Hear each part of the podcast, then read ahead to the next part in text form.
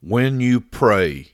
Jesus didn't say when you teach or when you preach or when you heal, but he said when you pray.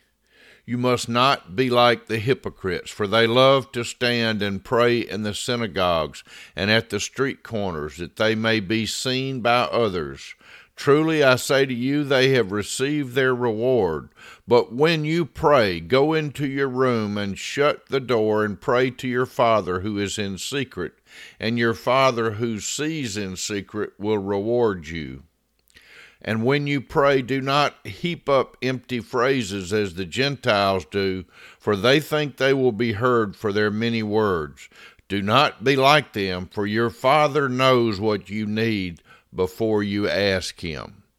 Heavenly Father, help us to know how to pray. Teach us to pray. Just as the disciples ask of Jesus, we ask of you. Teach us, O Lord, to pray. Help us to pray aright. We make our prayer in Jesus' name. Amen. Good morning and welcome back to our ongoing look through Jesus' Sermon on the Mount found in Matthew chapter 5, 6, and 7. We're in Matthew chapter 6, and the verses we just read are verses 5 through 8 of Matthew chapter 6. So we continue this look through the Sermon on the Mount today, and we come to that well known passage where that we call the Lord's Prayer. It really might more accurately be called the disciples' prayer because they're the ones asking how to pray. And Jesus has given them a guideline for how to pray. He's not telling them exactly what words to say, but how to approach the Father in prayer. So, even before we get that deep into the subject, let's just talk about prayer itself. How important is prayer? Well, it's very important because it's the only thing that the disciples said, teach us to do. They said, teach us to pray. And Jesus' response was, when you pray. So if we don't get anything else from this lesson today, let's get this. When you pray, not if you pray, but when you pray. We need to pray about all things at all times. One of my favorite quotes of all time about prayer came from Oswald Chambers. He said, The job of every Christian is to pray plain and simple, yet we want to do more than simply pray. We want to do something important for God. We want to be someone important to Him. We want to show our strength and exert our influence. Prayer seems like such a small thing to do, next to nothing at all, in fact. Prayer is not just an exercise routine God has us on, it's our business, our only business. Prayer is our holy occupation, plain and simple.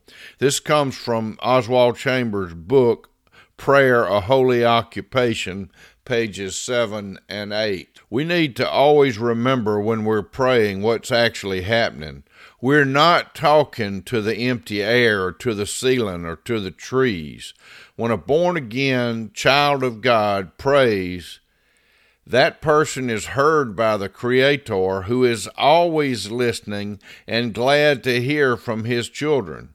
He knows exactly what we need, and He is willing and ready to not just hear our prayer, but to answer our prayers and to answer them perfectly every time, all the time, for all time. We as Christians can do more than pray after we've prayed, but we can never do more than prayer or pray until we have first prayed. I must confess here that the very opening part of this section of Scripture, when you pray, do not be like the hypocrites, I, have been guilty of that. There have been times when people have referred to me as as a strong person of prayer and so the humanness inside of us swells up and we want to to be that person that other people look up to but the truth is that's just pure pride and pure foolishness and is not heard above the ceiling because in that instance, I or anybody doing that is a hypocrite, and we're not praying to God, we're praying to people and for people. There's nothing wrong with people being encouraged in our prayers, whether they're spoken or written. In fact, that's a good thing. But if we're doing it for the purpose of impressing others or to try to make others believe that we're something that we're not, and that that is just pure sin and it's hypocritical and it's exactly what Jesus said don't do. So none of us need do that. All of us are guilty of pride and struggling with pride, whether we confess it or not. There's nothing unique about me in that regard. But we need we need to look at prayer as something completely different than praying or talking to be seen by others. Uh, if that's our goal, then our goal is achieved instantly because whatever reward we're going to get has come from others, which is probably nothing. But we certainly won't hear anything from God or receive anything from God when we're praying to impress our fellow men and women. He said, But when you pray, go into your room and shut the door and pray to your Father who is in secret. Was this a prohibition against public prayer? Certainly not, because we see public prayer occurring many times throughout Scripture. And so there's nothing wrong with public prayer, but we also need to have significant times of private prayer between us and God where we go into our prayer closet and we shut ourselves in and we close the door to the world. And as I heard someone say, put away your hell phone and focus on God. When you pray, go into your room, shut the door, shut out the world, pray to your Father. Our Father is, is God Almighty, who is in secret and your Father who sees in secret will reward you.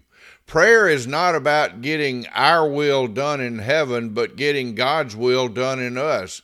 It's not about convincing God, but transforming us into the likeness of Christ. And when you pray, do not heap up empty phrases as the Gentiles do, for they think they will be heard for their many words.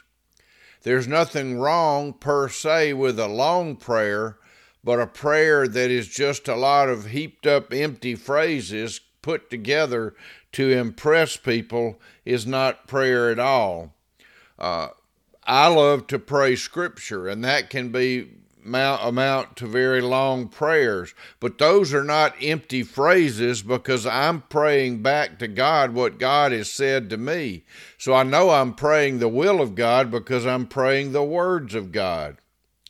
He said, Do not be like them, for your Father knows what you need before you ask Him. Well, again, I go back to praying Scripture. Uh, when we're praying Scripture, we're praying the will of God, we're praying what we need in our prayer itself. So, the one thing we need to make sure we do is we need to pray because he didn't say if you pray, he said when you pray. And we need to make sure we're praying to God the Father, and we need to make sure that we have private times of prayer, time alone with God, where we shut out the world and we get alone with God and we don't just talk, but we also listen. We'll go more into discussion of what prayer amounts to as we go along, but today uh, we've covered these verses, and the main thing is when you pray. We all need to be praying at all times about all things. Uh, 1 Thessalonians 5 16 through 18 says, Rejoice always Pray without ceasing and give thanks in all circumstances, for this is the will of God for you in Christ Jesus. Amen. God bless you.